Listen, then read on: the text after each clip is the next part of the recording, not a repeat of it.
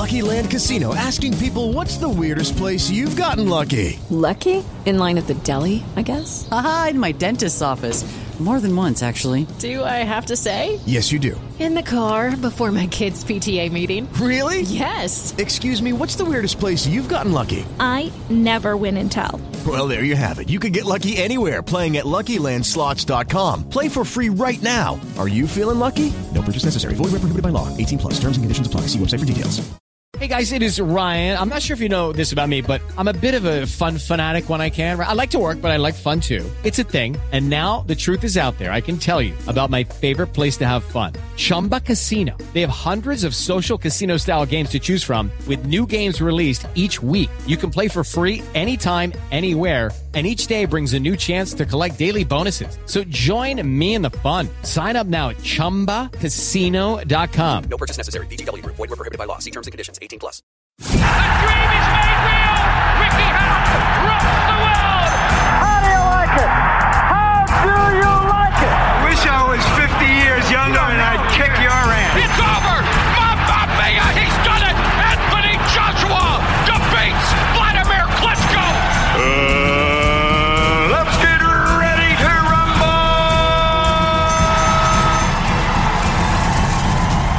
Fighter fans, to another episode of BTR Boxing Podcast. This is Ones to Watch, Series 2, Episode 9, with Ryan Charles. So, before we get into the episode, as always, go and follow us on social media at BTR Boxing Pod on Twitter and BTR Boxing Podcast on Facebook. If you've not already subscribed to the podcast, you can do so by finding us on Podbean, on Apple Podcast, Stitcher, Spreaker, Player FM, Spotify, and even Eat Sleep Boxing Repeats YouTube channel as well.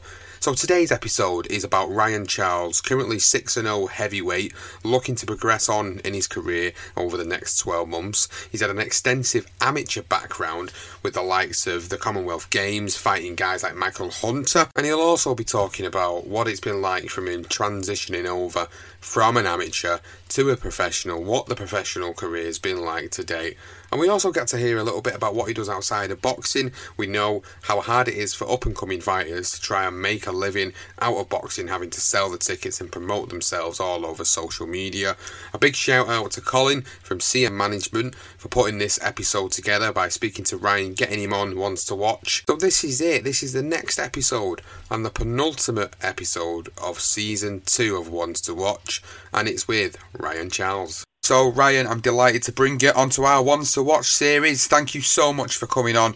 How are you doing? Yeah, I'm good, thanks. Yeah, thanks for having me. No, thanks for coming on. Pleasure, pleasure. So, today we're going to be talking about you and your career and your journey through boxing with this Ones to Watch episode. And we, we go back to where it all began, really, and, and find out what it was that got you into boxing for the first time. Um, yeah, so for me, it was a thing where um, when I was really young, like I always used to watch fights from like an early age, from like age of like eight, nine. My dad, my dad was into boxing, so I always used to watch fights. And then um, I remember one time in particular, my my mum, no, my aunt was um was dating a boxer, and then they took me to the gym to watch him train. And then ever since then, I wanted to to box. And then at the time, I asked my parents if I could do it. They said no. I always like kept watching it, um, to mess about, shadow box when I was young. I always used to play fight. I've always been good at fighting, kind of. And then when I got to like when I got old enough, like I think it was 17. When I was in college, I just started going to the um to, to an amateur gym myself. I started off at Islington. I just went there just for training, start with, and then uh, I was I was training, and then like say about when I got to about 20, that's when I started taking it seriously. I started um like I actually became like a cardio boxer, um, and then I started having bouts, and then I've not looked back since. Who did you watch growing up with your dad? Uh, I, we used to watch. We used to watch a lot of Lennox Lewis, um, Prince Naseem, Hamed back then. He was always entertaining. Mike Tyson. Um, those times it was a good era. He used to show me some of the old stuff, like because he had had it all on tape. Um, Sugar Ray Leonard and some good old fighters, Pernell Whitaker. So yeah, those guys really. So you was always obviously a boxing fan. It was always there from from day one, really watching it with your dad and growing up and watching all these fantastic fighters that we've seen over the years. And when you went to the boxing gym for the first time, what was it like? Yeah. What what was the feeling like when you just walked through the doors for the first time? Um, for me, it was just like it was kind of like felt like oh, I've been missing out on this. I remember coming home feeling so like so excited and so like looking forward to the next session. I just felt like unstoppable because I've I've I've always been able to fight and I've always like been athletic. So it was just something that it's like I picked it up straight away. And like, oh, I remember when I first went there, loads of the coaches saying, "Yeah, you'd make a good boxer," you know, like my first session. And then um, turns out they were right because I followed it through. Yeah, hundred percent. You followed it through, and we'll talk about that. So when you started training at the gym, when you started getting into it, and you started becoming more involved in the, the competitive side of stuff in the gym, so like the sparring and the, the sessions you get involved in, what at what point did you realise that was what you wanted to do? Um, I kind of like went out like because when I start, I started training, and then um, like say what's about seventeen, and then it wasn't until I got to about like nineteen, twenty that I, was, I said to myself, I'm gonna take this serious. And I said to my, it's at that moment when I said to myself, I'm gonna go back to the boxing gym and I want to have bouts. And I like, you know, it's although it sounds mad, I said to myself, okay, within a certain amount of years, I want to be boxing internationally and trying to get into the Olympics. And like that's literally, I just aimed for something and tried to towards it. And then I decided that if I'm a boxer, people probably thought that wasn't it, like being serious at That's what I went from. Going through then, moving on to an amateur career. What what was it like? What what what sort of amateur career did you have for people that don't know? Oh, so with me, um, I had a pretty good amateur career. Um, so I after so I had like I had obviously the local and the regional bouts, etc.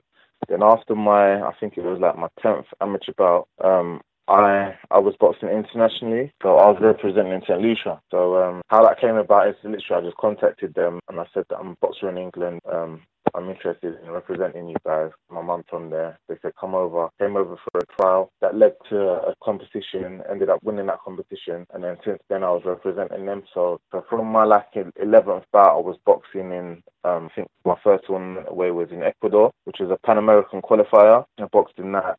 And then um, that what that done was after, because I'd boxed in that, I then had to jump from um, novices, which is normally like under 20 bouts the open class. So when I came back to England, I had to go straight in the senior ABAs without much experience because I'd only had, what, 11 bouts. But because I'd had that international bout against the top guy, that jumped me. But then from then on, I was just boxing in open class senior bouts. And then I went on to represent Anisha in many other tournaments in loads of different countries. But when you came back to England from obviously boxing uh, around the sort of South American region, mm. what was what was the difference for you? What what's what was different about going over to, to South America, boxing over there, to what the amateur scene is like over in England? Um, I'll say in terms of the style the box, because like everyone is in internationals, like everyone is super fit. Like no one is, no one's getting tired. So you've got to be on that level as well. You've got to be fit. Um, and I felt that there were a lot more like calculated and controlled with the with the shots they pick and the shots they throw. I found that in the in the um in the local bout, like it's more about landing a lot of shots, but they're actually thinking about where they're going to land shots, and they're going. And what I noticed is one thing is that they're going to the body a lot more in the international, going to the body. So I learned that. I learned that early on because it slows you down so much, or slows your opponent down when you go to the body from early. So it was more about the quality over quantity. That's the big difference. Yeah, yeah, the quality. Like some of these guys, like they like they've been national champion however many times. They've represented their country in world championships, Olympic, um, Pan American Games, so like the best of the best kind of thing. So when you was in your amateur career, did you box anybody that has now gone on to turn professional, who's currently a, a ranked professional? Uh, yeah, one one big name that I I boxed against as an amateur um, is a guy called Michael Hunter. Okay, so um, he's doing really well for himself now as well, isn't he? Yeah, yeah, he's doing really well. Um, after even after like um, Jarrell Miller got got banned for steroids, um, they were talking about throwing him as throwing him in as a name for um for an opponent for AJ. So, that's right. Yeah, that's right. Did you win? No, no, I lost on points, but it was it was um like I took a lot from it because I knew it was at that moment I knew that I can hang with these guys at this level. At the time, I'd had I think I'd had 19 bouts, I think 19 or 20 bouts, and I was boxing him. He'd a, he'd a, he had like over 60 bouts. He was like three-time U.S. national champion. Um, been to um, Pan American Games before, won medals there. Um, been to World Championships. Like he, so when I I only lost on points, and I knew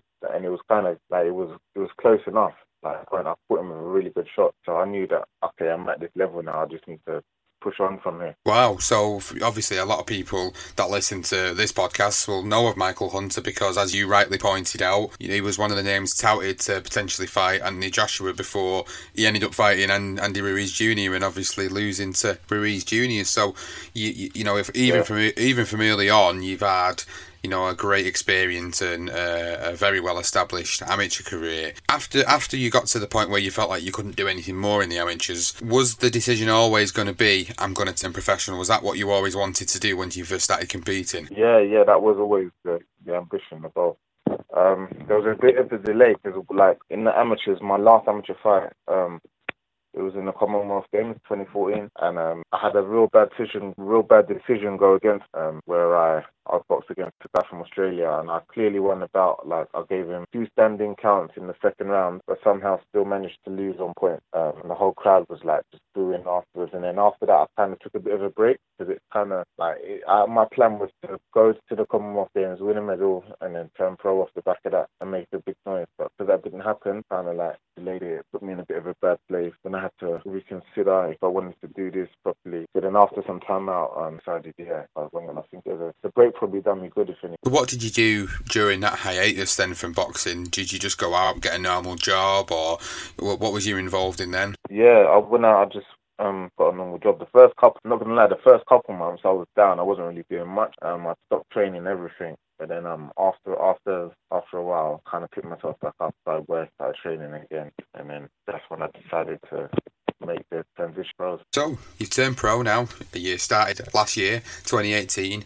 Quite a real, real active year as well. That was, uh, you know, not there's not always a lot of fighters that get that much activity. You know, some do, some don't. But was that was that yeah. always the, was that always the plan for you then, Ryan? Was it always a case of because you'd had this break, you wanted to be as active as possible within the first year of being a professional? Yeah, yeah, definitely. Because if I, if I didn't have that that break, then um those fights may be, may have been spread over two years. But because I did, I've, I've said to myself, I want to get as many bouts in as, as possible. I probably wanted to even have one more by now, but um, that didn't happen. But yeah, like this year, I want to. I've had I've had two so far this year. I want to try and get. I want to try. I'd like to get another three if possible. That'd be ideal. So yeah, I like staying active. It's good because um, I like after a camp, like I, I just continue, and then it, I feel that it gives me a a, more of a mental edge because I know that I've not had any rest. Even though you have a couple of days here and there to let the muscles relax, but in my head that I know I've been training consistently, so it gives me a mental advantage. So the first four fights then of your career,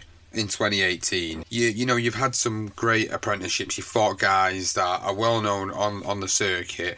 Uh, have you had any uh, fights today, including obviously the two this year, where you you you felt you've been in any type of adversity or you've overcame a type of adversity, or is it, have you felt it's just been really straightforward for you? Um yeah yeah so far it's been it's been um pretty straightforward. Like um I've I've pretty much just gone in there and done what I knew, um which is good, and I'm I'm proud of myself for that. Um, but obviously, like I want to, because of the level I've boxed at as an amateur, I know where where I can get to as a pro.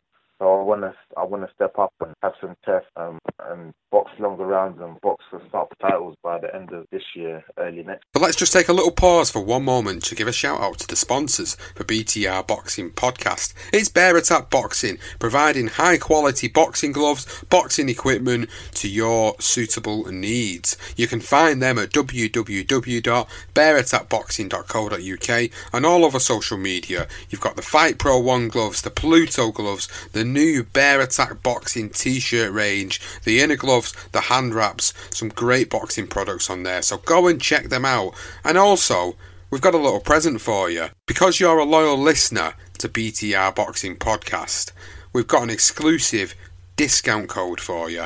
Now, it's a 10% discount, and all you've got to do is when you're at the checkout and you've got them boxing gloves and that t-shirt in there that you want to buy, go onto the promo code and enter BTR10 for 10% off. And 10% is not something to be scoffed at in this day and age. It can definitely get you a few quid off them high quality products that Bear Attack Boxing are selling. So, as a loyal listener to BTR Boxing Podcast, when you buy or purchase something through Bear Attack Boxing's website, in the promo code enter BTR10 and you will get an exclusive 10% discount off your basket. So please go and take advantage of it. Follow them on social media, Bear Attack Boxing, and it's bearattackboxing.co.uk. Yeah, I mean, obviously, what what people uh, might not know is, is you're 32 now, turning 33 this year, so it's about pushing on pretty quickly. And because you obviously you had that break after the back of the, the Commonwealth Games, now it's it's about trying to be as active as possible, trying to push yourself on as quickly as possible to go on and achieve something that you want to achieve in the sport. Have you got like little mini goals that you've set yourself that you want to try and achieve? Like you want to get to say sort of southern southern area title level and then go from there and, and, and go to the English, etc. Yeah. So like by say by um by like February latest next year. Um, I want that Southern Area title. Um, and then from there, I want to push on towards English title, then um, maybe British or Commonwealth. I want to, you know, take all the steps and then get to after after maybe a few fights like that, then push on to world honor. So the heavyweight scene domestically, it's not massive. Uh, There's 41 active heavyweights in the UK at the moment, and you're ranked as being 22nd on box records, the 22nd best heavyweight in Britain. And then you look around at the names around you, people will know some of these names around you. You know, guys like Nick Webb, Simon Vallily. You, these are the types of names that have been on some, you know, quite high profile shows in the past 12 months, and you're not too far away to, to be ranked in the same level as them.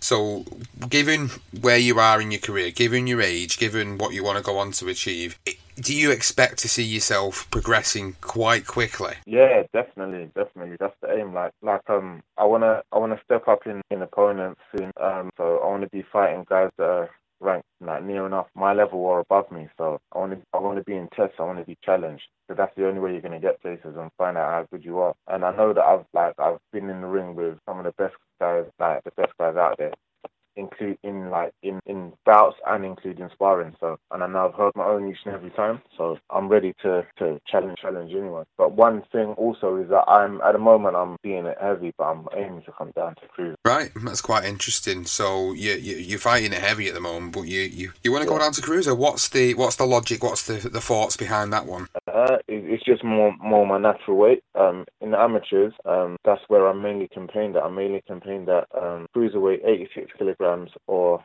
um, when it was internationals, it was 91 kilograms. But then my last amateur fight, I even got down to 81 light heavy. So um, I know it's possible. And actually, when I was a light heavy, I felt strongest I've been, um, and I was one of the bigger guys. Whereas now, as a heavyweight, um, I'm not the I'm not the biggest guy. There are there are people a lot taller than me, so I think it'd be more um, more of an advantage. I'm down in weight, carry that power and size with. Yeah, de- I definitely agree with you on that one. And the cruiserweight scene domestically, if that's where you end up pushing on to campaign at, that is that's brilliant. That's a hotbed for talent at the moment. There's so many good fights that are going on, and obviously Yeah. we just we just seen one quite recently with Richard Riakporhe and Chris Billam-Smith. That was a fantastic fight over the weekend just gone. And you know you've got the likes of Okolie, Camacho, Tommy McCarthy.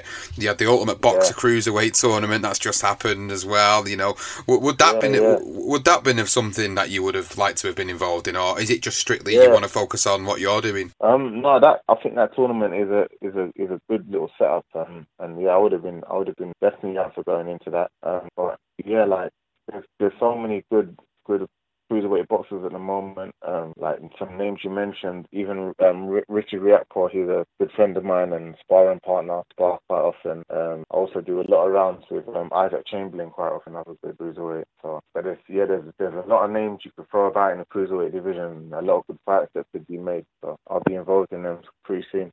Yeah, definitely, and I think a lot of people will be looking forward to it because I feel like I don't know if if you've seen that sort of shift and slide yourself, but in the past two years, the cruiserweight division across the world, because of things like the World Boxing Super Series and the Ultimate Boxxer, has put this new hmm. light on the cruiserweight division, a division that I would honestly say wasn't really regarded as as much as some of the others say. Like a lot of people look at the heavyweights and the welterweights and you know the the lightweights, but they forgot all about the cruiserweights. In the last two years, the cruiserweight division Yeah. has just been booming with all sorts of fantastic fighters domestically and on the world scene. And obviously, with your experience in the amateur side, you know you've got all that experience. You know, for you, it'll just be a case of like you get in there and you could push onto fights quite quickly because it's not like you would need a major apprenticeship in the professional side, as in you won't need to be in there with twenty journeymen before you step up. Do you know what I mean?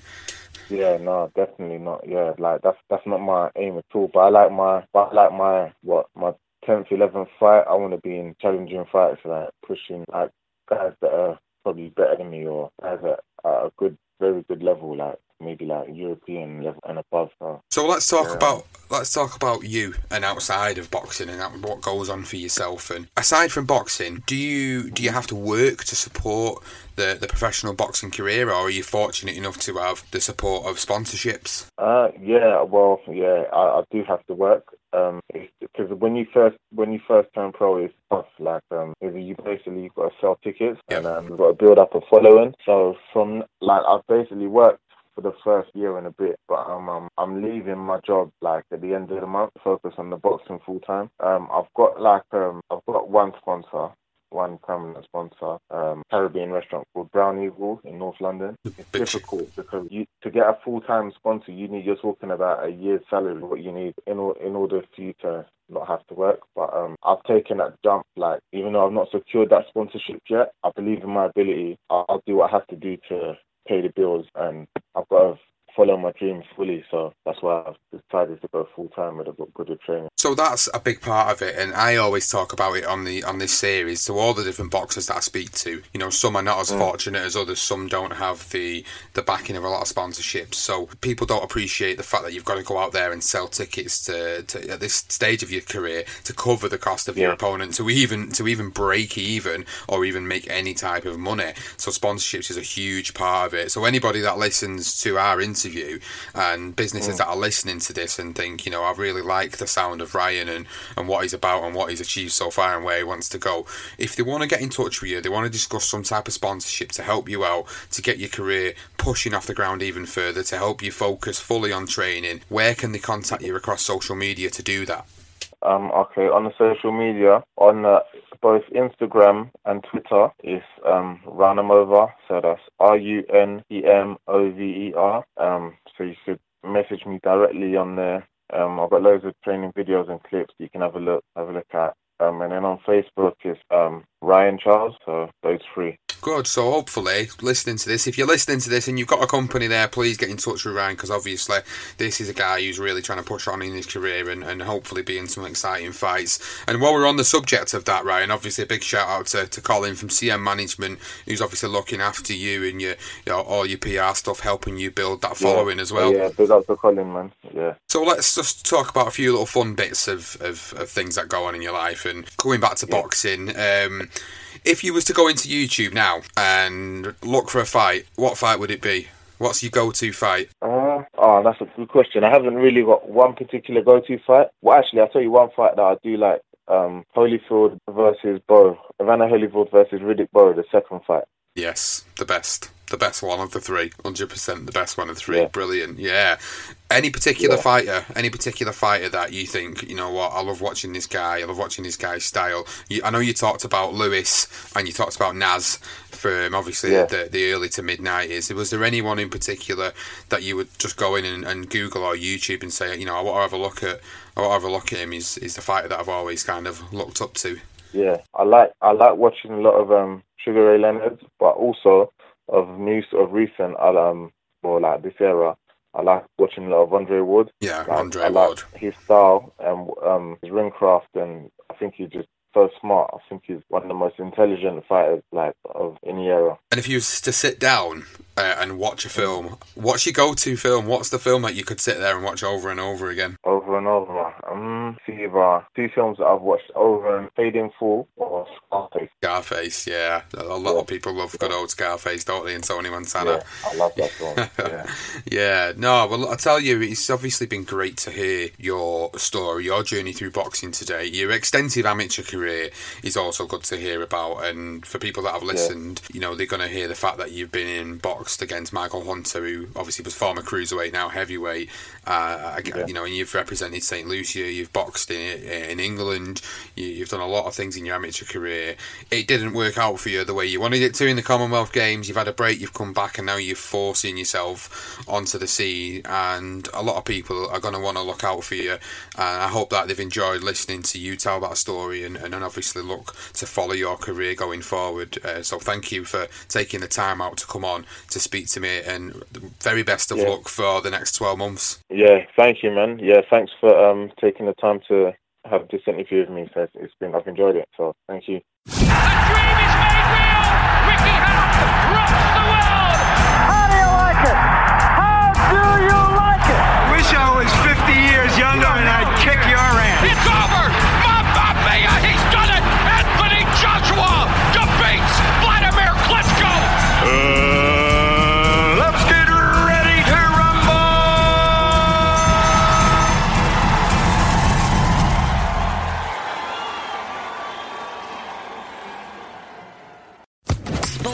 Podcast Network.